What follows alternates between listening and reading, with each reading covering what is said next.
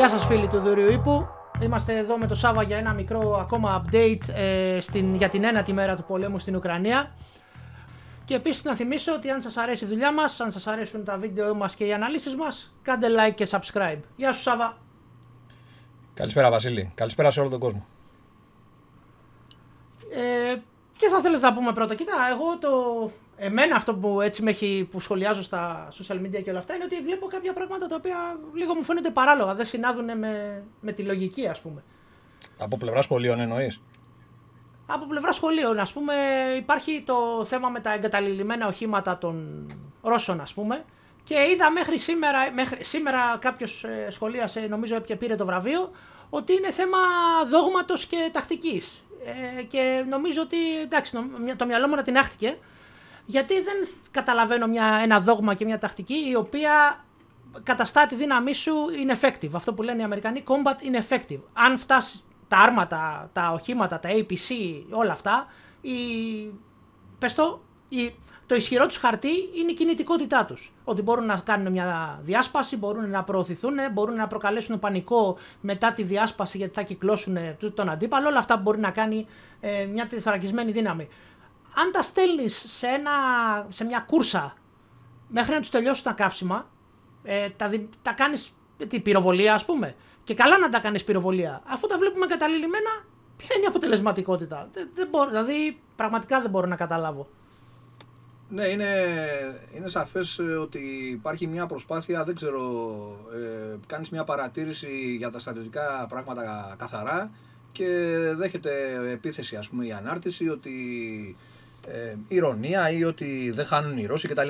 Ε, νομίζω ότι δεν μπορεί να ανησυχεί αυτή η πλευρά ότι θα χάσει τον πόλεμο σε βάθος χρόνου. Δηλαδή αυτό δεν μπορούμε να πούμε ότι συνάδει με τη λογική, αλλά από την άλλη δεν σημαίνει ότι και η όποια παρατήρηση γίνεται για την εξαγωγή κάποιων συμπερασμάτων ή κάποιων έτσι, για συζήτηση και μόνο, όπως κάνουμε εμείς τώρα, ας πούμε, θα πρέπει να κατηγορείται ότι ε, γέρνει προς τη μία ή την άλλη πλευρά. Οπότε ε, αυτά τώρα τα περί δόγματος και τα λοιπά που είπες ε, προφανώς είναι επηρεασμένα από αυτόν τον κόσμο δηλαδή που εκπορεύεται αυτή η αντίληψη και αυτές οι δικαιολογίες για τις απώλειες ε, ε, τέτοιου είδους που ανέφερες, που περιέγραψες, που βλέπουμε στα βίντεο. Ε, προφανώς αναφέρεται σε κάποιο δόγμα επιχειρήσεων βάθους ε, των Ρώσων ε, το οποίο υπήρχε και, από, και παλιότερα. Υπήρχε, δεν είναι τώρα κάτι καινούρια εφεύρεση ας πούμε και στην περίοδο του ψυχρού πολέμου ΝΑΤΟ εναντίον ε, Συμφώνου της Βαρσοβίας υπήρχαν ε, αντιλήψεις ότι οι Ρώσοι βασιζόμενοι στη, στη μεγάλη μάζα τους που υπερτερούσε σαφώς αριθμητικά σε σχέση με τους Δυτικούς ότι απέβλεπαν σε μια ταχεία έτσι, εκστρατεία που ουσιαστικά δεν θα έδινε και πάρα πολύ μεγάλη σημασία στην, ε, στον ανεφοδιασμό των ε, δυνάμεων γιατί θεωρούσαν ότι η κατάρρευση του εχθρού όσο πιο βαθιά και ταχεία είναι η προέλαση θα, είναι, θα επιταχυνθεί. Ε, λογικό βέβαια έτσι. Αλλά το θέμα είναι ότι μάλλον εδώ πέρα, Βασίλη, υπάρχει ένα ζήτημα όσον αφορά το έδαφος, το οποίο όπως έχουμε πει και από την πρώτη στιγμή μπορεί να ευνοεί θεωρητικά τους ελιγμούς και μεγάλους έτσι, σχηματισμούς τεθωρακισμένων και μηχανοκινήτων να δράσουν ε, στο πεδίο. Αλλά φαίνεται ότι υπάρχει ένα ζήτημα με, την, ε, με τον ανεφοδιασμό αυτών των, ε, των δυνάμεων γιατί ο ανεφοδιασμός εξαρτάται καθαρά από τις ε, γραμμές συγκοινωνιών, δηλαδή τις οδικές αρτηρίες που εκεί πέρα μπορούν να ενεργήσουν, να, να ενεργήσουν τα τροχοφόρα οχήματα. Τα τροχοφόρα οχήματα. Ναι, γιατί δεν, είναι, δεν βασίζονται σε ερπίστρια τα φορτηγά και οι μονάδες ε, διοικητικής μερίμνης και υποστήριξης ε, και αυτό το πράγμα όσο να είναι δεσμεύει την, ε, τον όλο ελιγμό. Δηλαδή μπορούν τα άρματα μάχης δεχομένως να μπορούν να κινηθούν με μεγαλύτερη ευχαίρεια κινήσεων αλλά υπάρχει ένα ζήτημα όσον αφορά τον ανεφοδιασμό. Αυτό ίσως να είναι και ένα, μια ένδειξη ότι επειδή βλέπουμε και τεθωρακισμένα πάνω σε όδους, όχι μόνο δηλαδή φορτηγά οχήματα καταστραμμένα κτλ. Ναι. Αυτό ίσως όμως ε, δείχνει και μια γενικότερη ε, αντίληψη, πώς να το πω, να μην διακινδυνεύσουν ε, πολύ έτσι, σε περίπλοκες ε, διαδικασίες ελιγμών και ε, επιχειρήσεων και να το απλοποιήσουν όσο το δυνατόν περισσότερο, ώστε να πετύχουν κάτι πιο γρήγορα. Ε, να κρατήσουν δηλαδή το βασικό, τη βασική σχεδίαση απλή. Αλλά δεν ξέρω κατά πόσο είναι όπως είπες και εσύ, προβληματίζεται πώς να στέλνει τεθωρακισμένα και μετά να τα εγκαταλείψεις επειδή μείναν από καύσιμα ή οτιδήποτε. Ή ακόμα και αν μείναν από καύσιμα, όπως είπαμε, να τα παρατάει το προσωπικό έτσι απλά. Δεν ξέρω. Ε, και να, όπως, όπως δείχνουν τουλάχιστον ε, εικόνες, έτσι, δεν είμαστε εκεί πέρα επί τόπου για να καταλάβουμε ακριβώς τι γίνεται, αλλά όλα δείχνουν ότι υπάρχει μια ε, βιασύνη και μια επιπολαιότητα ή χαλαρότητα θα έλεγα όσον αφορά το ότι εντάξει εγκαταλείπουμε τα άρματά μας και τα οχήματά μας και φεύγουμε. Ε, ανεξαρτήτως αν υπάρχει αντίσταση ή όχι. Ε, εκεί λοιπόν πιστεύω ότι βρίσκεται η διαφορά. Δηλαδή, ενώ στην ε, κεντρική Ευρώπη ενδεχομένως οι Ρώσοι υπολόγιζαν ότι ο αδιαφοδιασμό δεν θα έχει και πολύ μεγάλο πρόβλημα λόγω του ότι στην κεντρική Ευρώπη είναι και πιο αναπτυγμένα τα οδικά δίκτυα. Το έδαφος δεν είναι τόσο ε, βαλτόδες ή στέπα όπως είναι τώρα εκεί στην Ουκρανία κτλ. Ναι, και όλο αυτό το πολύ πιο πυκνό οδικό δίκτυο θα διευκόλυνε εκ των πραγμάτων την ε, εφοδιαστική αλυσίδα των ρωσικών ε, στρατιών και δεν, ε, αυτό το πράγμα ε, δεν θα λειτουργούσε εις βάρος της ε, γενικότερης προέλασης και προόδου των επιχειρήσεων.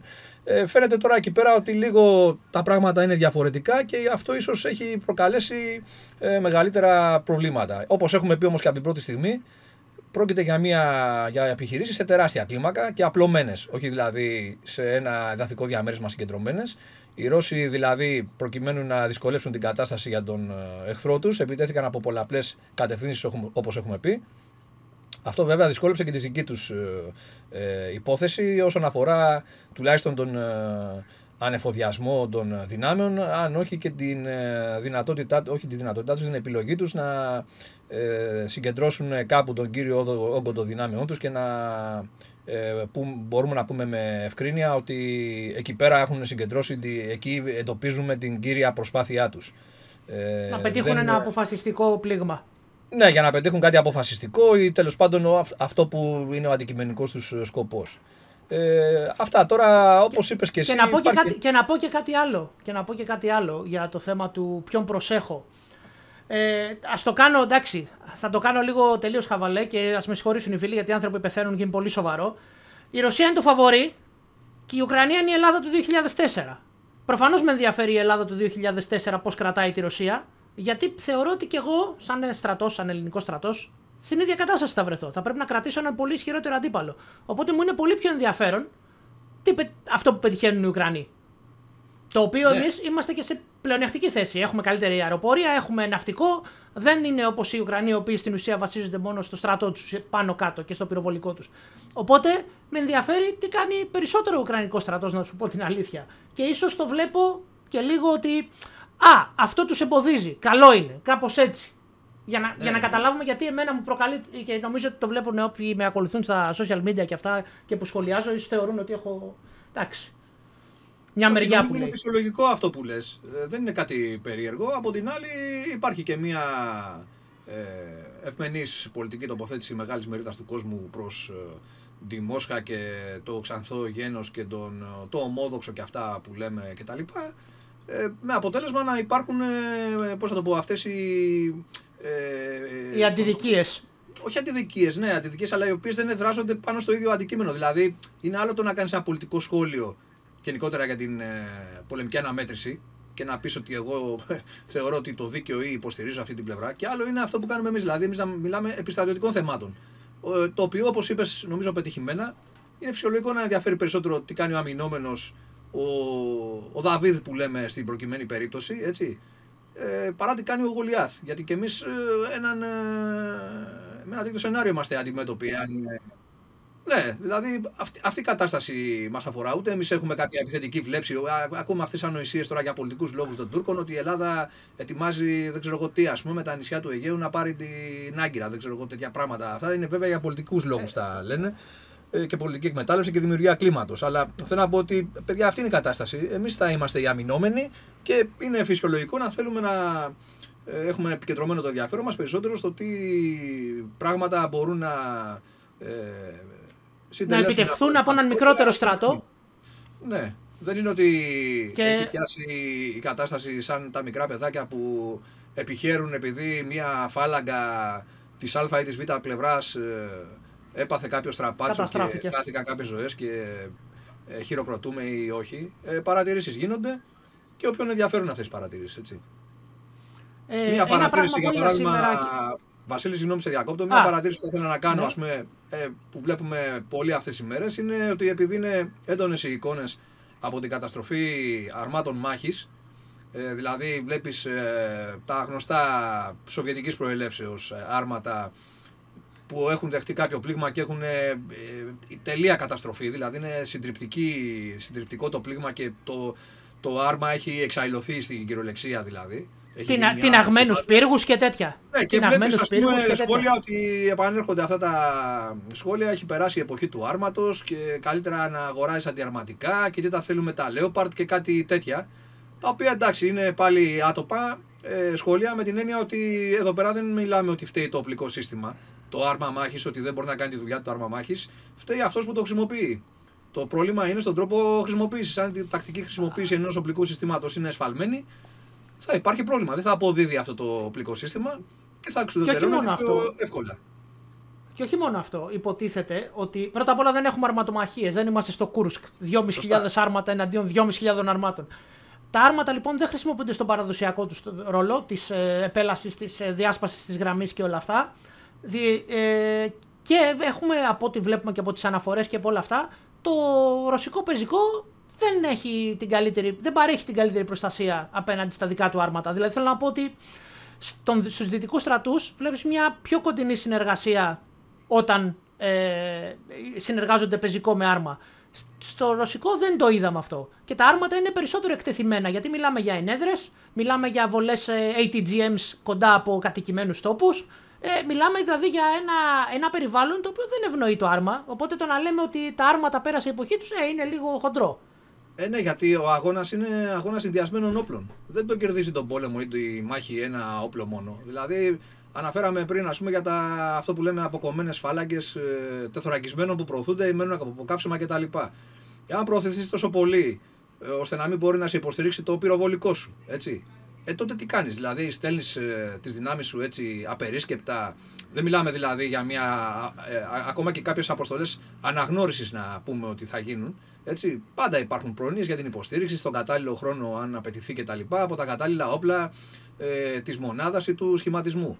Αλλά τώρα να στέλνεις, ε, να εκπέμπεις ε, κάποιες ε, δυνάμεις θωρακισμένων αποσπασματικά ε, πάνω κινούμενα επάνω σε οδικές αρτηρίες σαν να κάνουν ε, παρέλαση και να ε, εκτός ε, βεληνικού του οργανικού πυροβολικού του σχηματισμού τους ε, πιθανώς και να περιμένεις ότι αυτό το πράγμα θα τσακίσει την άμυνα του, του άλλου Αντιπάλου. και θα καταρρεύσει και τα λοιπά, ε, δεν νομίζω ότι έχει κάποιο νόημα. Ε, Α, όπως και είπες, η λοιπόν, αγαπημένη είναι θέμα- μου- Και η Όπως αγαπημένη είπες- μου. Ε, πες το, Πες το. συγγνώμη, sorry που σε διακόπτω, αλλά μου έρχεται ότι πάντα υπάρχει μια ατάκα σε αυτές τις ε, συζητήσεις. Ε, δεν νοιάζονται αυτοί για απώλειες. Ναι, παιδιά, αν αυτό όμως ε, το παίρνουμε σαν εικόνα, εμείς νοιαζόμαστε. Δεν είμαστε 145 εκατομμύρια, είμαστε 10. Ο, κα, ο καθένας μας πρέπει είναι λίγο πιο πολύτιμος. Οπότε πρέπει να κοιτάμε την τακτική που συντηρεί και το προσωπικό. Ναι, δεν Μάλλον νομίζω ότι... να την έχουμε ως ιδεατό.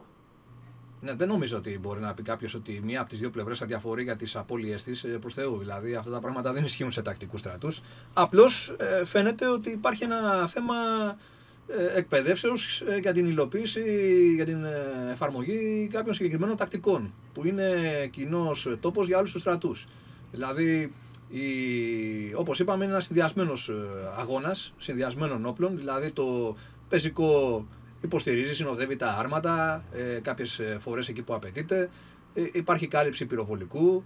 Υπάρχει και μια αεροπορία στρατού με ελικόπτερα τέλος πάντων που μπορεί να κάνει πράγματα. Δηλαδή έχεις μια αποκομμένη φάλαγγα που είναι τα ελικόπτερα να υποστηρίξουν ε, ή η πολεμική αεροπορία να στείλει ένα ζεύγος μαχητικών από πάνω να κάνει κάποια κάλυψη, ας το πούμε έτσι, της αποκομμένης δυνάμεως, ώστε να μπορέσει να ε, ληφθεί μέρημνα για τη διάσωσή της κτλ.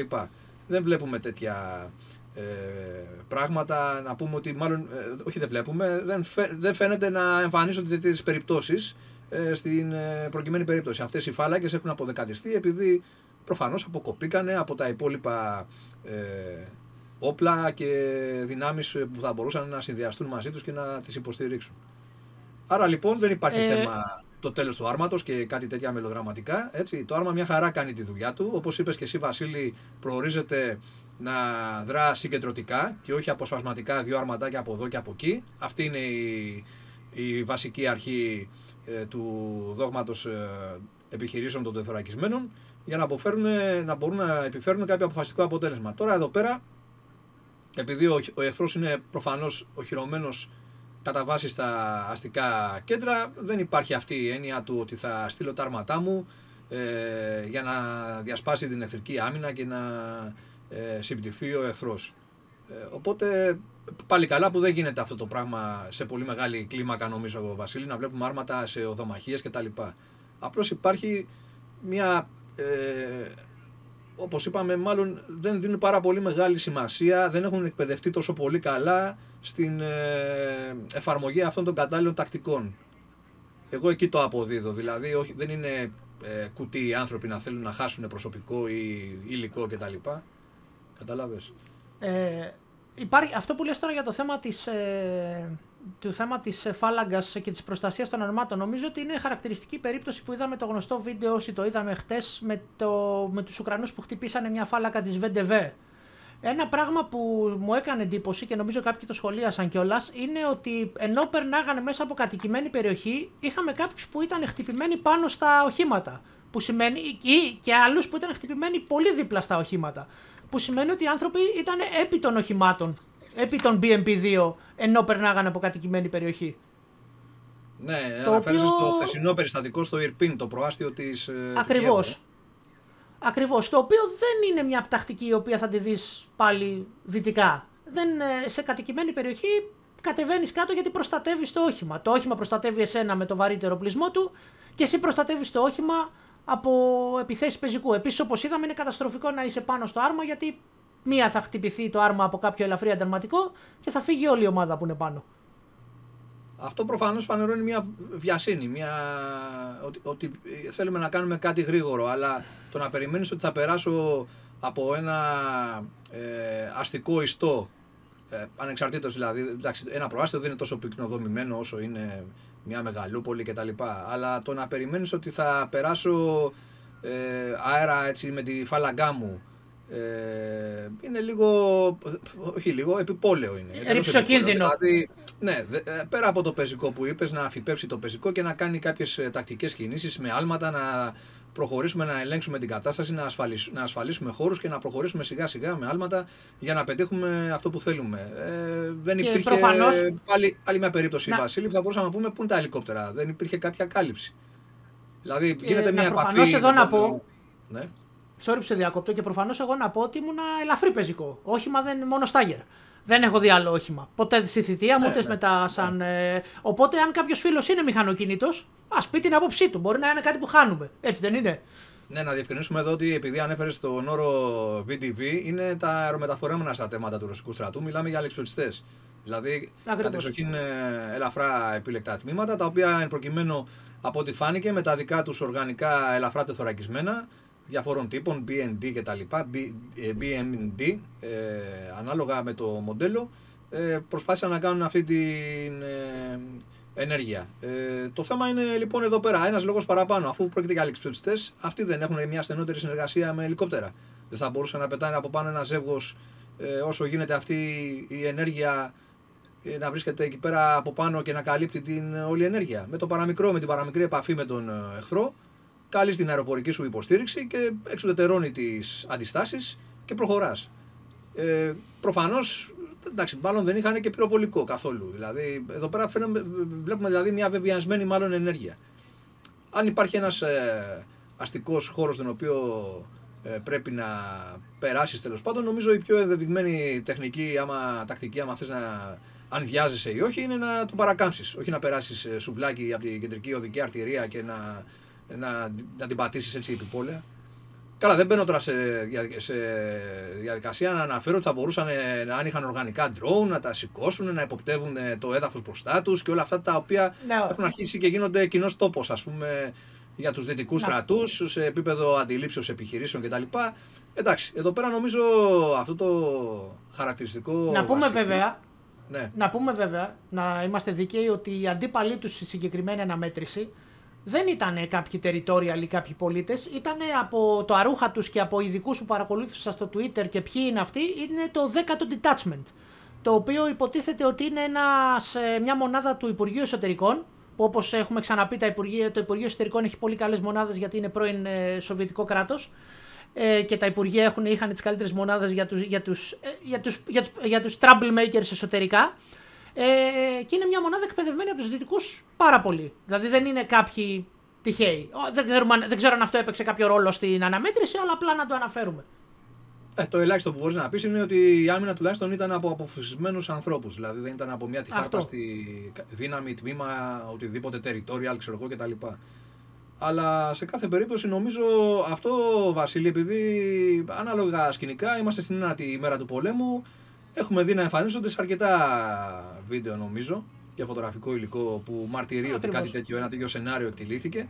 Κατά την άποψή μου, εμένα δείχνουν μια μονολυθικότητα στον τρόπο δράσης που νομίζω οι δυτικοί το λέγανε ανέκαθεν ότι ο ρωσικός στρατός ναι είναι ένας μεγάλος στρατός, ένας υπολογίσμος αντίπαλος αλλά σε πολλά επίπεδα από απόψεως ε, σχεδίασης, επιχειρήσεων και τα λοιπά βλέπανε, ε, ε, έκριναν ότι υπάρχει μια κάποια στοιχεία μονολυθικότητας δηλαδή δεν είναι τόσο ευέλικτοι να, να προσαρμοστούν, να αντιμετωπίσουν νέα δεδομένα και καταστάσεις και προτιμούν να συνεχίσουν με το ίδιο με το ίδιο, ε, με την ίδια μοτίβο. Με την ίδια, ναι, με το ίδιο μοτίβο, μπράβο, είπες την κατάλληλη λέξη, αν και όχι ελληνική και θα μας μαλώσουν πάλι. Ε, και αυτό νομίζω είναι μια σοβαρή επιχειρησιακή αδυναμία ε, στην προκειμένη περίπτωση. Ε, δηλαδή πόσες μέρες πολέμου περιμένεις να περάσουν ώστε κάποια τέτοια πράγματα να τα πούμε εντός εισαγωγικών αυτοκτονικά να τα σταματήσεις. Πάλι λοιπόν νομίζω εδώ πέρα ερχόμαστε σε άλλη μια περίπτωση που έχουμε να κάνουμε αυτό που λέγαμε πριν. Ότι υπάρχει ο αγώνας, είναι ομαδικό παιχνίδι, είναι συνδυασμός όπλων. Όχι ένα όπλο αναλαμβάνει και ε, κατακτά την, μια περιοχή ή πετυχαίνει τον αντικειμενικό σκοπό. Επίσης, μπορούμε να πούμε έτσι για τα δικά μας λίγο ότι για τη δράση των ειδικών δυνάμεων. Από ό,τι έχω καταλάβει και έχω δει και έχω έτσι από τα λίγα που έχω πιάσει από εδώ και από εκεί, ε, δεν χρησιμοποιούνται ως στρατηγικό όπλο, χρησιμοποιούνται περισσότερο ως επιδρομή θα έλεγα. Δηλαδή, ναι. σε αυτό πλαίσιο. έχω καταλάβει ότι...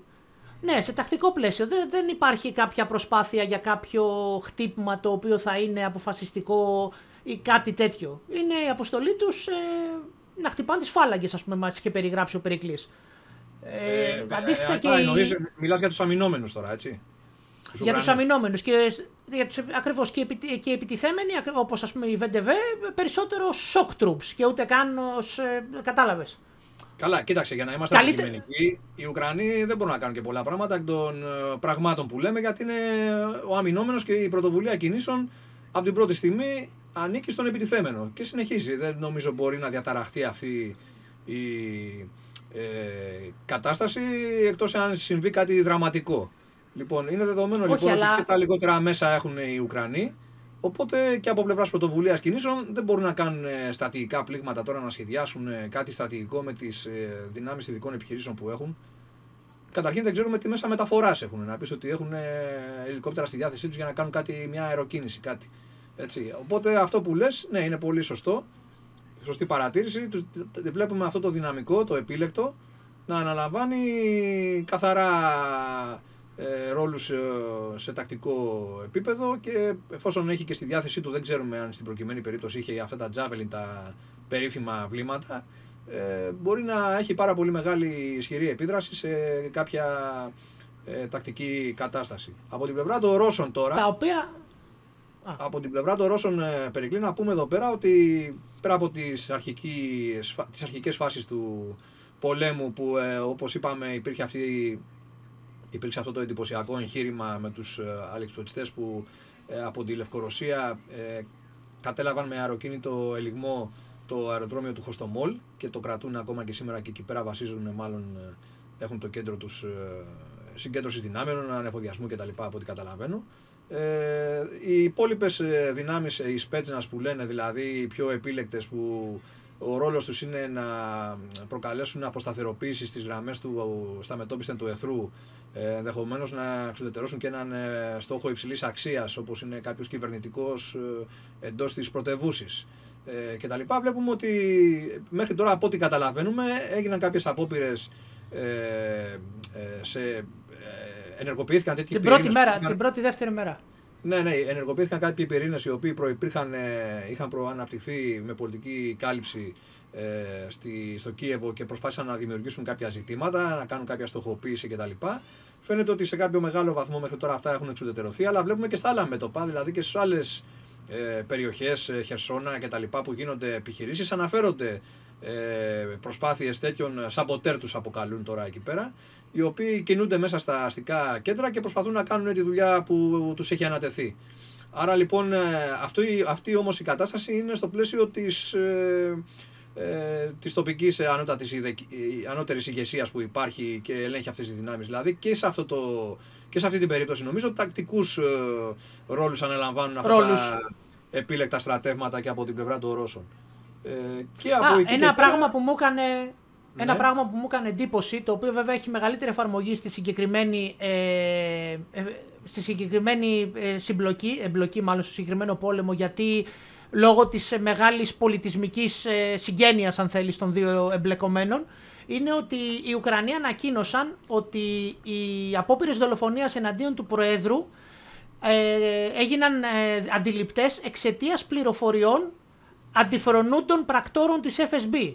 Το οποίο κάποιος θα πει αυτά είναι προπαγάνδα. Ένα, ένα ποσοστό είναι προπαγάνδα, αλλά ας μην ξεχνάμε, όπως είπα ξανά, τις κοντινές πολιτισμικές ε, ε, ε, καταβολές των δύο λαών. Ε, υπάρχουν άνθρωποι που έχουν καταγωγή από την Ουκρανία στη Ρωσία και άνθρωποι που έχουν ε, καταγωγή από τη Ρωσία στην Ουκρανία και το αντίθετο. Ε, και ήταν μια πολύ έξυπνη κίνηση να βάλουν φιτιλιές στην αντίπαλη υπηρεσία πληροφοριών για ε, ανθρώπους οι οποίοι είναι συμπαθούντες μέσα στις ε, τάξεις τους. Σε εμάς δεν νομίζω ότι θα έχει την ίδια επιτυχία ένα ανάλογο μήνυμα, αλλά εκεί νομίζω ότι είναι πολύ καλό. Πάντως είναι καλές οι ιδέες που βλέπουμε. Θες να πεις ότι ουσιαστικά έγινε μια απόπειρα, μια επιχείρηση να δώσουν ένα ερέθημα στον αντίπαλο να επιδοθεί σε αυτό που λέμε κυνήγι μαγισσών. Ε; Ακριβώς, ακριβώς. Ναι. Τους βάλανε μια φιτιλιά εκεί. Α. Και πάλι όμως δεν μπορούμε να πούμε ότι μπορεί κάτι τέτοιο να επηρεάσει την έκβαση των πολεμικών επιχειρήσεων. Είναι μια άλλη υπόθεση, ας πούμε. Όχι, όχι προφανώς δεν ανοίξει το τακτικό επίπεδο. Απλά, ναι. απλά εντάσσεται στο πλαίσιο, μπορούμε να πούμε, με το information warfare του unconventional warfare. Αν και όπως είπαμε τώρα, οι ειδικές μονάδες έχουν τακτικό ρόλο και δεν έχουν ρόλο ανορθόδοξου πολέμου όπως ορίζεται. Ναι. Ναι.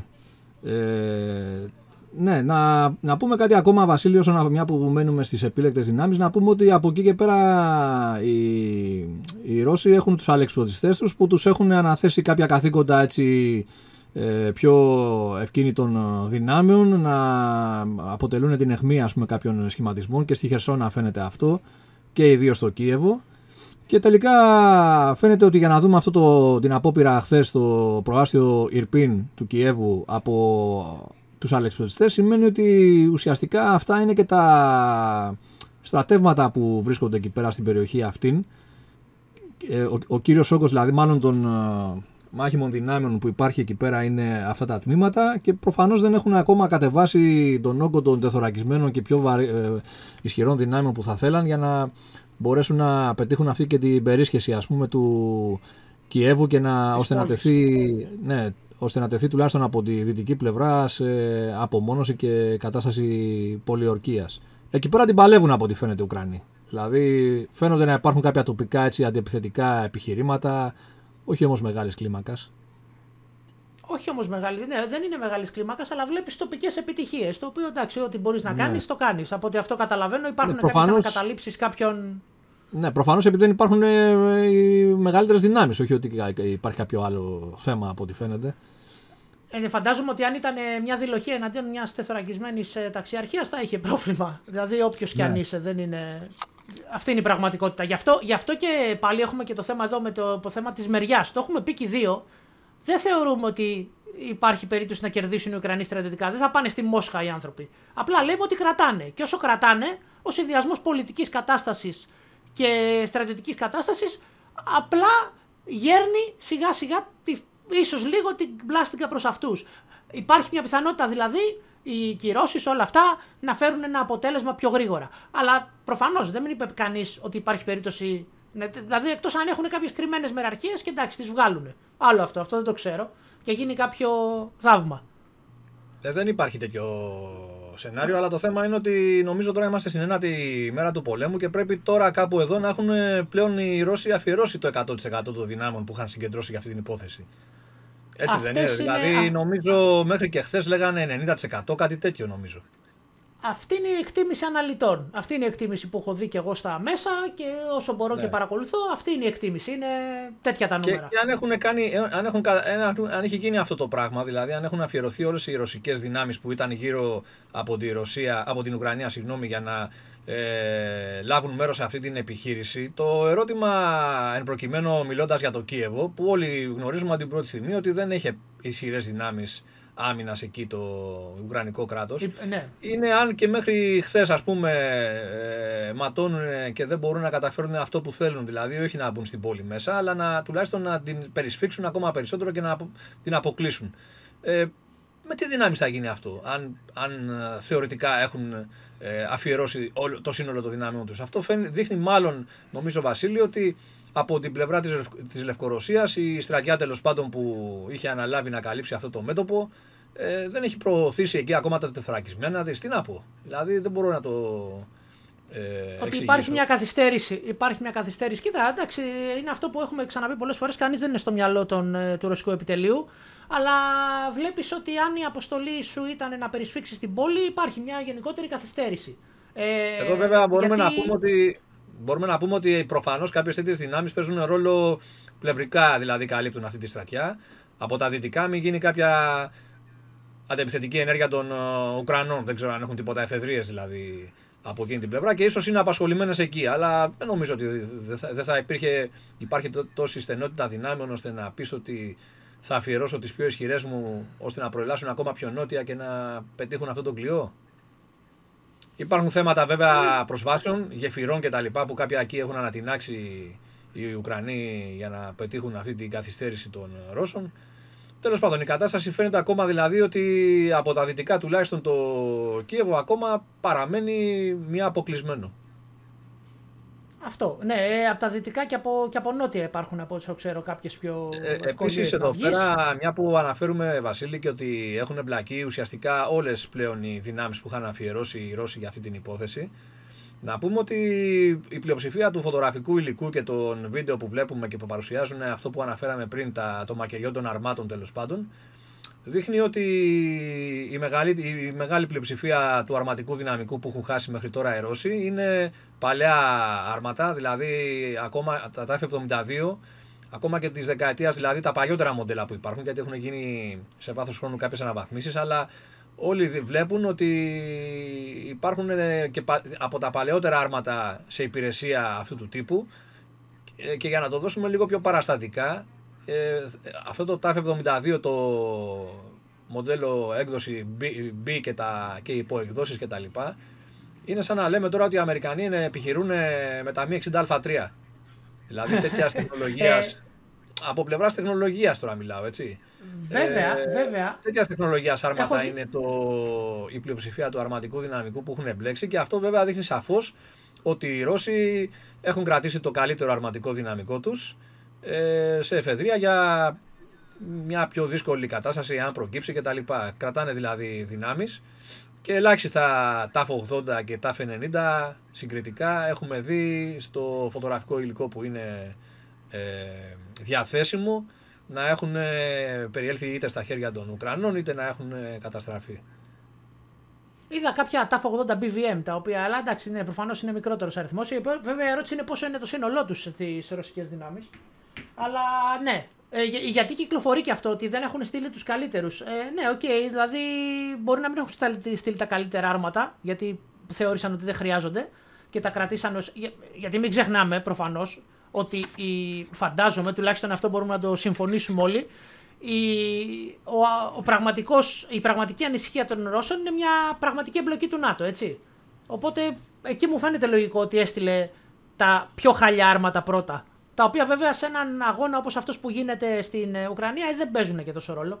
Κανόνι έχουν, πυροβόλο έχουν, ε, συγγνώμη, πυροβόλο έχουν και πολυβόλο έχουν, δεν θες τίποτα άλλο. Δεν είναι να βαρέσουν ε, στόχο εναντίον αρμάτων στα 3.000 μέτρα. Ναι, απλώς θα το μπορούσε να το σχολιάσει κάποιος που παρακολουθεί τα δρόμενα με την έννοια ότι κάποια πιο προηγμένα άρματα των Ρώσων θα μπορούσαν να είχαν κάποια συστήματα αυτοπροστασίας που να εξουδετερώσουν κάποιες απειλές αντιαρματικών πυράβλων. Σχετικό είναι αυτό βέβαια. Το οποίο, το οποίο τώρα που, το... έρχε, που έρχεσαι σε ναι. αυτή τη συζήτηση είδα ένα νούμερο σήμερα. Συγγνώμη που σε διακόπτω, αλλά ξέρεις μου έρχονται ναι, λίγο ναι. απότομα. Ε, ναι. Ισχυρίζονται λοιπόν ότι στους 300 εκτοξευθέντες πυράβλους Javelin έχουν 280 χτυπήματα. Ε, κάποια αναφορά είδα σήμερα, το οποίο μου φαίνεται λίγο υπερβολικό. Ναι. Αλλά από άλλες αναφορές είναι σίγουρο ότι τα Javelin δεν είναι άστοχα, να το πούμε έτσι. Όχι, σε καμία περίπτωση. Εντάξει, είναι σύγχρονα όπλα. Ε, κοίταξε, η μικρή εμπειρία που έχω από τέτοια όπλα, ε, από κάποιες ασκήσεις στο εξωτερικό κυρίως, που έχω έρθει σε επαφή με τα συστήματα εξομοίωσης που προσπαθούν να προετοιμάσουν το προσωπικό, να το βοηθήσουν να ε, εκπαιδευτεί καλύτερα. Η δική μου υπτοχή εμπειρία δείχνει ότι μέσω των simulation και τα λοιπά, των simulator, των συστημάτων εξομοίωσης, μπορείς σε αρκετά σύντομο χρονικό διάστημα ένας στρατιώτης να αποκτήσει μια αρκετά καλή ικανότητα με το όπλο αυτό. Είτε αυτό είναι ένα αντιαεροπορικό Stinger, είτε είναι ένα αντιαρματικό τύπου Javelin. Οπότε σε μεγάλο βαθμό, επειδή το είδα και είναι εύστοχη παρατήρηση, απορία, ε, λένε κάποιοι τι να τα κάνουν τώρα τελευταία στιγμή, τώρα που γίνεται ο πόλεμος οι Ουκρανοί, τι να τα κάνουν τα Stinger και τα Javelin και δεν ξέρω εγώ τι άλλο, ας πούμε, τη στιγμή που χρειάζεται μια εκπαίδευση για αυτόν τον οπλισμό. Ναι, αυτό είναι, είναι εύλογο, εύλογη η απορία και παρατήρηση, εύστοχη. Απλώς ε, εδώ πέρα δεν μιλάμε για το όπλο το οποίο θα πά στο, στο κιόσκι με το κλασικό αναλόγιο, με τον πίνακα και θα πάει ο εκπαιδευτής και θα δίνει πώς λειτουργεί το Milan, ξέρω εγώ, ή κάποιο άλλο όπλο. Μιλάμε για συστήματα τα οποία τα ευνοεί η τεχνολογία. Υπάρχουν ε, συστήματα εξομοίωσης που μπορούν να τα συνοδεύσουν και σε πολύ σύντομο χρονικό διάστημα να το καταφέρεις ε, το όπλο, να το κατακτήσεις που λέμε. Οπότε ναι. δεν μου προκαλεί κάποια εντύπωση. Αλλά το πέραν αυτού το Javelin το είχαν αγοράσει αρκετά νωρίς και είχαν αγοράσει από πέρσι νομίζω οι Ουκρανοί. Οπότε είναι φυσιολογικό ναι, να είναι. Είχαν χρόνο. Ε, τουλάχιστον ένας κρίσιμο αριθμός ε, στελεχών. Και όσο αφορά για τους Stinger, ε, ο φίλος ο Τζακ Μέρφυ στη δικιά του εκπομπή είχε φέρει έναν άνθρωπο ο οποίος ήταν στο πρόγραμμα των Stinger στο Αφγανιστάν το 80. Ξέρεις πώς εκπαίδευσε τους ντόπιους αντάρτες; Είχε βάλει ένα σκηνάκι ανάμεσα σε δύο δέντρα και ένα πλαστικό ναι. πιάτο στη μέση. Γιατί προφανώς δεν υπήρχε δυνατότητα εξομοιωτής στα βουνά του Αφγανιστάν. Και όμως με αυτό το πενιχρό εκπαιδευτικό βοήθημα και προφανώς τα manual και όλα αυτά, είχαν αρκετά μεγάλη επιτυχία. Για να δείξω πόσο απλό είναι και αν χρειάζεται να εκπαιδευτείς με ένα τέτοιο σύστημα. Ναι, ιδίως αν τα ελικόπτερα, οι στόχοι δηλαδή, δεν έχουν συστήματα καθόλου αυτοπροστασίας, αυτά τι θερμοβολίδες και τσάφες φλε που λέμε. Ακριβώς. Γιατί, γιατί φάνηκε ότι είναι αποτελεσματικά. Νομίζω είδαμε αρκετές ε, ε, εικόνες από ε, ελικόπτερα των Ρώσων που ενώ δέχτηκαν επίθεση από τέτοια φορητά αντιαρματικά βλήματα επιβίωσαν με κάποιες ελάχιστες απώλειες ίσως, αλλά στην πλειοψηφία κατάφεραν να επιβιώσουν και να εκτελέσουν την αποστολή. Και αυτό είναι μια υπενθύμηση σε εμάς, δηλαδή που εμείς δεν έχουμε απέναντι, όπως είπαμε, να κάνουμε με κάποιον υπανάπτυκτο στρατό, ε, και έχουμε, είναι ζωτική σημασίας για, τις, ε, για την άμυνά μας η μεταφορά, η ταχεία μεταφορά δυνάμεων από τη τον υπηρετικό κορμό ε, στα νησιά ε, και όπου αλλού χρειαστεί με ελικόπτερα. Είναι κρίσιμη σημασίας η αεροκίνηση. Αν λοιπόν τα ελικόπτερά μας ε, έχουν τέτοια συστήματα ή δεν έχουν, είναι ένα κρίσιμο ερώτημα που πρέπει να απαντήσουν εδώ η στρατιωτική ηγεσία Μάλλον η στρατιωτική ηγεσία νομίζω έχει απαντήσει, ξέρει, αλλά το θέμα είναι ότι αν δεν υποστηρίζεται με τα κατάλληλα χρήματα κάθε φορά η όποια προμήθεια για να αγοραστούν και αυτά τα ε, συμπληρωματικά συστήματα και πάντα τα κόβουμε από τη λίστα για να περιορίσουμε το κόστος της αγοράς, ε, τότε αυτό το λάθος πρέπει να διορθωθεί νομίζω κάποια στιγμή. Τελευταίο παράδειγμα πήραμε τα 70 Kiowa Warrior, έτσι Βασίλη. Και ενώ ήταν σε πάρα πολύ χαμηλό τίμημα όπως λένε όλοι και καμαρώνανε και καλά κάνανε, τα αγοράσαμε χωρίς αυτά τα συστήματα. Πολύ λογικό. Ένα, ένα ελικόπτερο που είναι σχεδιασμένο, μάλλον που η αποστολή του είναι να πετάει ξέρω εγώ, 100 μέτρα πάνω από το έδαφος, έτσι.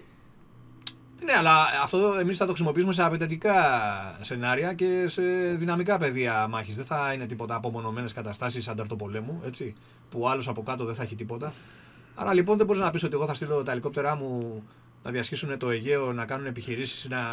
και χωρίς να έχουν αυτά τα συστήματα. Άρα λοιπόν πρέπει να το προσέξουμε και εμείς αυτό το, αυτό το σημείο για να μπορούμε να πούμε ότι ε, όχι μόνο υπάρχει γνώση από την πλευρά της στρατιωτικής ηγεσίας που πάντα υπάρχει βέβαια, αυτό είναι αυτονόητο, αλλά δίνουμε και την κατάλληλη προσοχή σε όλα τα επίπεδα. Λοιπόν, και για να το κλείσουμε, από τον πολιτικό μηχανισμό στην Ουκρανία, γιατί είναι ένα πολύ μεγάλο κομμάτι. Τι σ' άρεσε από αυτά που έχεις δει, θα σου πω εγώ ένα που είδα. Χτες λοιπόν δυστυχώς έγινε μια ψημαχία, firefight, έτσι μπορώ να το χαρακτηρίσω, σε ένα πυρηνικό σταθμό στη Ζαπορίγια. Λοιπόν, οι πυροσβέστες πήγανε, δυστυχώς δεχτήκανε πειρά. Τέλος πάντων, μετά από μια συνεννόηση καταφέραν και μπήκαν και σβήσανε τη φωτιά που είχε πιάσει ένα κομμάτι του σταθμού. Ευτυχώς χωρίς παρατράγουδα και χωρίς ε, διαρροή. Αλλά αυτό που μου αρέσει είναι ότι βλέπω κάποιες υπηρεσίες έκτακτης ανάγκης λειτουργούν μέσα σε αυτό το χαμό. Πυροσβεστική, αστυνομία. Ε, έχω ακούσει για τεχνικούς που περιδιορθώνουν το ηλεκτρικό. Αυτά λοιπόν δεν είναι άστα βράστα, είναι σημαντικά. Αυτό είναι ένα κομμάτι που έχω δει και μου αρέσει στο πολιτικό, ας πούμε, στην πολιτική προστασία. Ναι. Ε, όλα αυτοί οι κρατικοί μηχανισμοί ε, επιστρατεύονται σε τέτοιες περιπτώσεις και είναι αυτονόητο ότι θα κάνουν τη δουλειά τους. Ε, το θέμα είναι από εκεί και πέρα όμως πόσο καλά τους έχεις προετοιμάσει, δηλαδή με τι μέσα θα τους ρίξεις σε μια τέτοια περίπτωση.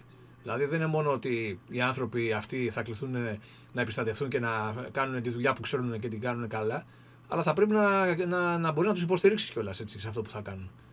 Αυτό είναι βασικά το, το στοίχημα, ώστε να μην ε, χρειαστεί να βγει ας πούμε, το όχημα και να μην έχει λάστιχα ή οτιδήποτε που είχαμε κάποια τέτοια ε, ζητήματα όλη αυτή την περίοδο των μνημονίων κτλ. Είχαμε φτάσει σε απίστευτες καταστάσεις ε, στα σώματα ασφαλείας, να μην μπορούν να κινηθούν οχήματα, να μην έχουν συντήρηση, να μην έχουν λάστιχα, βασικά πράγματα κτλ. Α ελπίσουμε αυτά σιγά σιγά να ξεπεραστούν ε, οριστικά και να υπάρχει στο καλύτερο δυνατό βαθμό η προετοιμασία. Αλλά πριν το κλείσουμε που είπες Βασίλη, εγώ θα ήθελα να προσεγγίσουμε λίγο το θέμα της αεροπορίας. Δηλαδή, εντάξει, είναι ένας χερσαίος αγώνας κατά βάση, αλλά εδώ πέρα δεν μπορείς να πεις ότι. Ε, μάλλον όχι, δεν μπορείς να πεις. Έχουμε, έχουμε ένα στοιχείο το, το, την, την αεροπορική διάσταση. Δεν μπορούμε να μιλήσουμε για αεροπορικό αγώνα. Δηλαδή, αφενός η Ουκρανική αεροπορία, όποια έχει επιζήσει, δεν έχει πολύ μεγάλη δύναμη για να πεις ότι θα γίνουν ε, κάποιες αερομαχίες. Ναι, κάποια μεμονωμένα περιστατικά αερομαχιών μπορούν να λάβουν χώρα. Αλλά το θέμα είναι ότι ε, αφενός ε, αυτό, αφετέρου η αντιαεροπορική άμυνα των Ουκρανών. Δηλαδή, βλέπουμε ότι ακόμα ένα τη μέρα του πολέμου κάποια συστήματα ανταποκρίνονται, υπάρχουν κάποιες μεμονωμένες καταρρύψεις ε, αεροπλάνων και μαχητικών αεροπλάνων υψηλών επιδόσεων, όχι μόνο ελικόπτερα δηλαδή των ε, Ρώσων κτλ. Αυτό λοιπόν τι σημαίνει; Για μένα σημαίνει ότι αυτή η νότα του σοκ και δέος που όπως είπαμε συνόδευε το, στην αρχική φάση του σχεδίου των Ρώσων για την εισβολή ε, δεν ε, ε, είχε τόσο πολύ, πώς να το πω έτσι, ε, μεγάλη, δεν, δεν είχαν εστιάσει τόσο πολύ σε αυτό το κομμάτι οι Ρώσοι. Ναι, δηλαδή δεν τους απασχόλησε τόσο πολύ τους Ρώσους να τα ισοπεδώσουμε όλα κτλ. Το περάσανε λίγο έτσι βιαστικά πάλι, με αποτέλεσμα Εντάξει, ήταν μικρή η δύναμη της Ουκρανικής αεροπορίας. Δεν μπορούσε να πεις ότι θα αποτελούσε κάποιον ιδιαίτερο πονοκέφαλο. Ωστόσο, βλέπουμε ακόμα να υπάρχουν αντιαεροπορικά, κάποια στοιχεία να λειτουργούν, να υπάρχουν, να προκαλούν απώλειες κτλ. Αλλά από την άλλη, εάν πεις ότι δεν ενδιαφέρε την ε, ρωσική αεροπορία να κάτσει να σχεδιάσει μια αεροπορική εκστρατεία, όπως έγινε, ας πούμε, για παράδειγμα, από τους συμμάχους στον πόλεμο του κόλπου, έτσι. Λοιπόν, ε, και του Ιράκ. Ναι, αυτό τώρα τι δείχνει; Δείχνει ότι έχουμε υποτιμήσει τον αντίπαλό μας ή φανερώνει μια επιχειρησιακή αδυναμία για άλλη μια φορά; Δηλαδή, εδώ πέρα τώρα είναι ένα ζήτημα του ότι η ρωσική αεροπορία ε, στο πλαίσιο του όλου του συνολικού σχεδιασμού ε, δεν ήταν σε θέση να πει ότι εγώ πρέπει να οργανώσω μια αεροπορική εκστρατεία ε, εξαιρετικά υψηλής σφοδρότητας για ένα πενθήμερο για να, τα, ε, για να εξαλείψουν κάθε πω... Δεν τους ενδιέφερε, είναι αδυναμία επιρσιακή. Εδώ είναι το ζήτημα που ε, με απασχολεί ε... εμένα. Ε, και, ε, Έχω μια απάντηση, μισό. Ναι, ναι, πες μου. Χθες έβλεπα κάποιον ειδικό και όπως έχουμε δει έχουν πιαστεί και κάτι έγγραφα και όλα αυτά ότι η διαταγή ήρθε 22 Φεβρουαρίου. Στην ουσία ναι. υπήρχε μια, μια, πώς το, μια 7 μέρες για σχεδίαση. υποτίθεται ότι υπήρχε μικρό χρονικό περιθώριο για την σχεδίαση και ας μην ξεχνάμε ότι η ρωσική αεροπορία δεν έχει ξανασχεδιάσει ανάλογη επιχείρηση.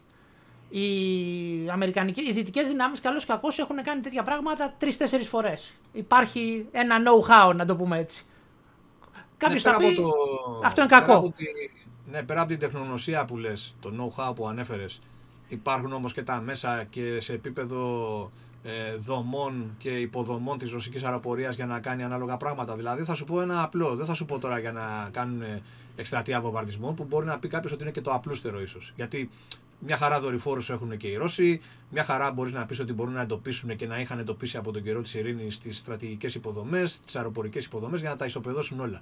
Δεν είναι εκεί το θέμα. Αλλά το θέμα είναι το εξής τώρα. Υπάρχουν ε, σε πολλά οι, οι ρωσικές δυνάμεις, οι χερσαίες, προελάβουν από τέσσερις άξονες ουσιαστικά. Έτσι. Υπάρχει μια πολυδιάσπαση ε, Των δυνάμεων. Της προσπάθειας. Ναι, της προσπάθειας. Αντικειμενικά αυτό δυσκολεύει και την ε, ρωσική αεροπορία να υποστηρίξει όλη αυτή την ε, προσπάθεια, όλα αυτά τα, τα, τους άξονες επιθέσεως στα μέτωπα, ας το πούμε έτσι απλά.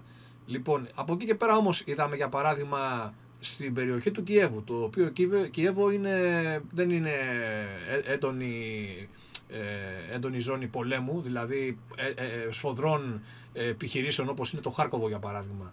Αλλά είναι μια πιο χαλαρή ζώνη επιχειρήσεων επειδή έχουν ε, τις ε, πιο ελαφρές τους δυνάμεις, τους αλεξιοστές και τα λοιπά. Οι Ρώσοι εκεί πέρα και μάχονται και προσπαθούν ε, να ανοίξουν δρόμο και να περισχύσουν, τη, να περισχύσουν την ε, άμυνα την, ε, Την του πόλη. Κιέβου.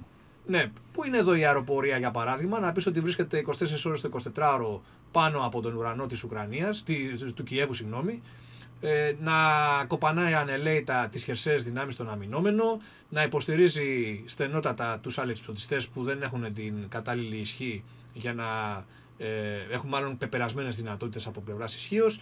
Πού είναι Με οι λίγα λόγια δεν ελεγκτές, βλέπουμε, ε, δεν, δεν βλέπουμε αποστολές ΚΑΣ με λίγα λόγια. Δεν βλέπουμε Ναι, που αποστολέ είναι η εγγύηση υποστήριξη, αλλά πέραν αυτού η, η επιτήρηση, η επίμονη επιτήρηση με UAV.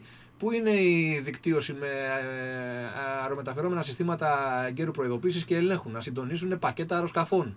Να έρχεται το ένα πακέτο να κάνει μια αποστολή περιπολίας χι ωρών, να έρχεται το άλλο να το διαδέχεται, να εμπλέκεται το τάδε, συμβαίνει το τάδε απρόπτο ή εντοπίζεται μια παρουσία εκεί, στέλνουμε το τάδε ζευγάρι. Δηλαδή αυτά τα πράγματα που είναι λίγο το ψωμοτήρι που λέμε για τις δυτικές αεροπορικές δυνάμεις, γιατί είναι αυτό γενικότερο, δεν είναι θέμα μόνο της Αμερικανικής αεροπορίας. Αυτά τα σενάρια εκπαιδεύονται όλες οι αεροπορίες σε αυτές τις αεροπορικές ασκήσεις που γίνονται στο ΝΑΤΟ κτλ. Λοιπόν, αυτά που είναι κατά κάποιο τρόπο λοιπόν ψωμοτήρι δεν τα βλέπουμε να εφαρμόζονται από τους Ρώσους. Και αυτό για μένα δείχνει επιχειρησιακή αδυναμία. Δεν μπορείς να πεις ότι. Εντάξει, υπάρχει δικαιολογία όπως είπαμε ότι είναι ε, τεράστια η χώρα, έτσι. Όπως και τεράστιο ήταν και το Ιράκ, αναλα- αναλογικά ας πούμε.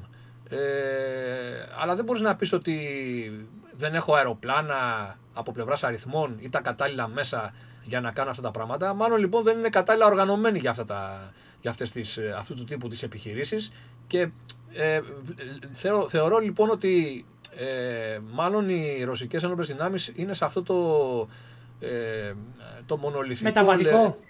Ναι, μονολυθικό βέβαια ακούγεται πολύ βάρη, αλλά δεν βρίσκω άλλον ε, όρο τώρα για να χρησιμοποιήσω. Αυτό της της απλότητας, δηλαδή, μάλλον ο, το κάθε, ο κάθε κλάδος θα κάνει το δικό του πόλεμο και εντάξει, τελειώσαμε, ας πούμε. Δηλαδή, κάπως έτσι εγώ το βλέπω.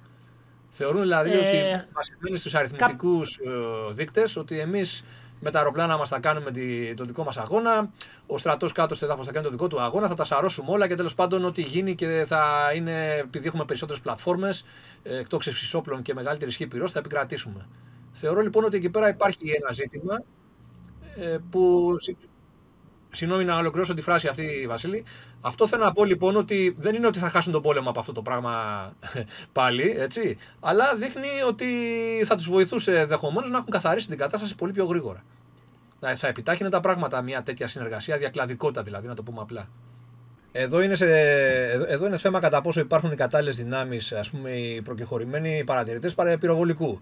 Οι προκεχωρημένοι παρατηρητές υπεύθυνοι για την τερματική καθε- κατεύθυνση αεροπορικών επιθέσεων, οι JTAC, στις μονάδες γενικότερα και τους σχηματισμούς των ε, Ρώσων. Δεν είναι θέμα δηλαδή της ύλης των αρμάτων να έχει τον ασύρματο που θα επικοινωνήσει με τα ε, αεροπλάνα, έτσι δεν είναι; Είναι θέμα ότι Μιλάς για αποσπά το space- κατάλληλο προσωπικό, μια ομάδα ε, αεροπορικών ε, ελεγκτών ε, ε, τερματικών κατευθύ, ε, τερματικής καθοδήγησης Ναι. επιθέσεων για να κάνει στον τάδε τακτικό συγκρότημα για να κάνει την επιχείρησή του. Το αποσπάς, κάνουν τη δουλειά τους, επικοινωνούν, ε, αποκαθιστούν επικοινωνίες με το αεροπορικό υλικό, είτε είναι ελικόπτερα είτε είναι ε, αεροπλάνα και κάνουν τη δουλειά τους. Ε, α, α, αυτή είναι η, αυτό το παιχνίδι είναι που δεν βλέπω εγώ να γίνεται από τους Ρώσους, το οποίο προφανώς για αυτούς δεν τους ενδιαφέρει, δεν τους απασχολεί δηλαδή από ό,τι καταλαβαίνω. Δεν είναι στην κουλτούρα τους, το στρατιωτικό τους δόγμα, να το πω έτσι απλά.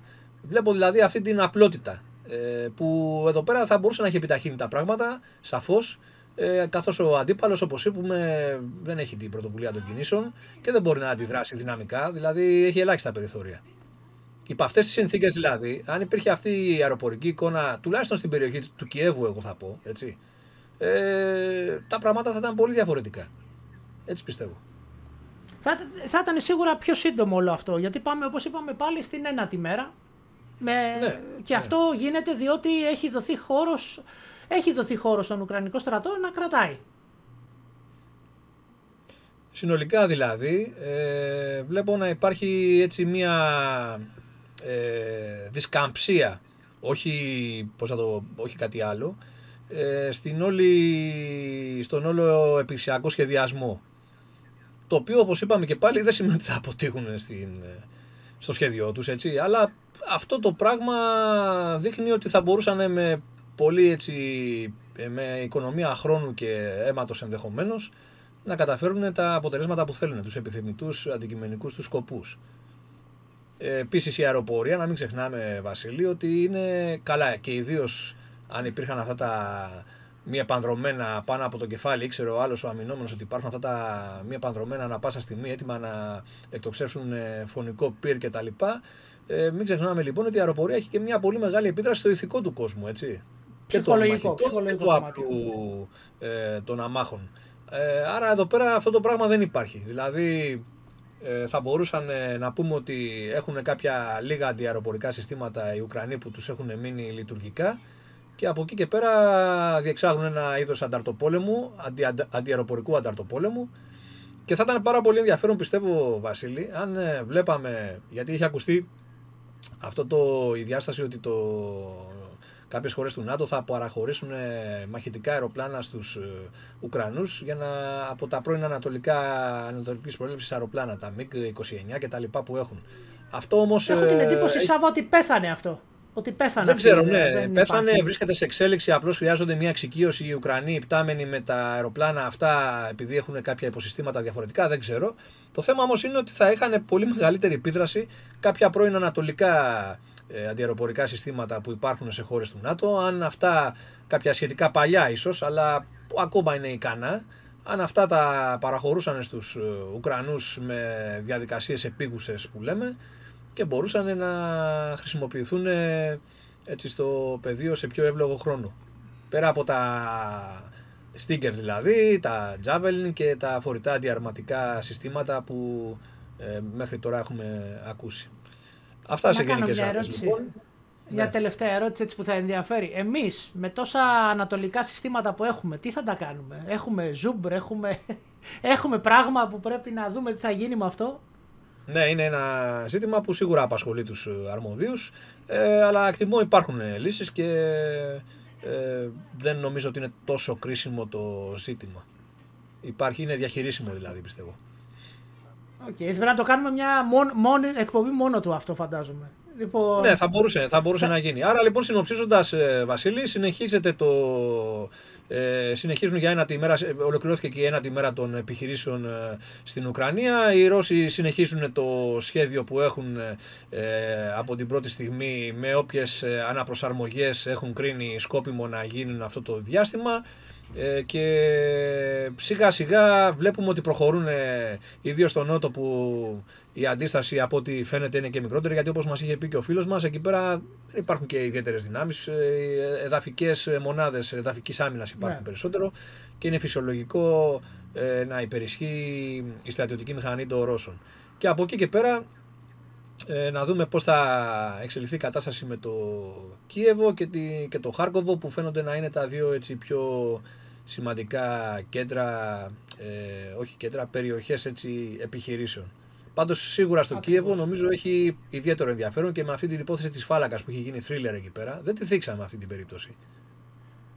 Άκουσα, πρόσεξε τώρα, αυτό είναι άκουσα τελείως, ότι χτυπήθηκε από αεροπλάνα. Αυτό δεν έχω δει επιβεβαίωση, δεν έχω, δηλαδή άκουσα, είναι τελείως το διάβασα σε ένα tweet και τα είδα μετά μια αναπαραγωγή από κάποιες πηγές. Ναι. Αλλά όπως καταλαβαίνεις, αυτά τα πράγματα είναι λίγο τώρα καλά κρασά. Άμα δεν το ναι. επιβεβαιώσεις, τι να πούμε. Αυτή, αυτή η φάλαγγα προφανώς είναι. Δεν ξέρω κατά πόσο είναι μεταφορά δυνάμεων ή είναι φάλαγγα ανεφοδιασμού. Μάλλον είναι και τα δύο. Αλλά το θέμα είναι ότι παρουσιάζει έτσι αργή πρόοδο από ό,τι λένε. Κάποια πλήγματα ενδεχομένως έχουν γίνει. Ε, σε κάθε περίπτωση, εγώ νομίζω ότι σε μεγάλο βαθμό χρησιμοποιείται αυτή η περίπτωση και από, για λόγους προπαγάνδας από τη Δύση ότι κοιτάξτε να δείτε εδώ πέρα σας παρακολουθούμε διαρκώς και υπάρχει έτσι εικόνα, την δίνουμε και δημοσίως. έχετε για να δημιουργηθεί και η εικόνα της ανεπάρκειας, της στρατιωτικής ανεπάρκειας να, να ενταθεί αυτή η εικόνα της στρατιωτικής ανεπάρκειας από ρωσικής πλευράς. Περισσότερο δηλαδή νομίζω για λόγους, ε, έτσι αυτό το δίνουν περισσότερο για λόγους ε, ε, ε απλής προπαγάνδας που λέμε. Όπως ήταν και πριν ξεκινήσει η όλη κατάσταση, ότι γνωρίζουμε πότε θα εισβάλλετε. Γιατί ήταν πάλι ναι, ένας σκοπός ναι. ότι έχουμε, ακούμε τα πάντα, μην το κάνετε. Ναι, Αυτό ήταν. Ναι. Και, και, και, και, το ότι παραμένει βέβαια και. Τι να πω, δεν έχει φτάσει ακόμα στον προορισμό του το υλικό που απαιτείται ώστε να ενισχυθεί το μέτωπο και να αποκαταστήσει έτσι, ε, πιο στιβαρή ε, ισχύ ώστε να ε, αναλάβει εκ νέου μια προσπάθεια επιθετική. Ε, τι να πω, δηλαδή ε, δείχνει ότι έχει κάποια σχέση με αυτό το ε, ζήτημα και σε κάποιο βαθμό δικαιολογείται αυτή η σχετική αργή πρόοδος, σχετικά αργή πρόοδος από τα δυτικά του Κιέβου που παρουσιάζουν οι Ρώσοι από ό,τι φαίνεται. Λοιπόν αυτά σε γενικές γραμμές Βασίλη.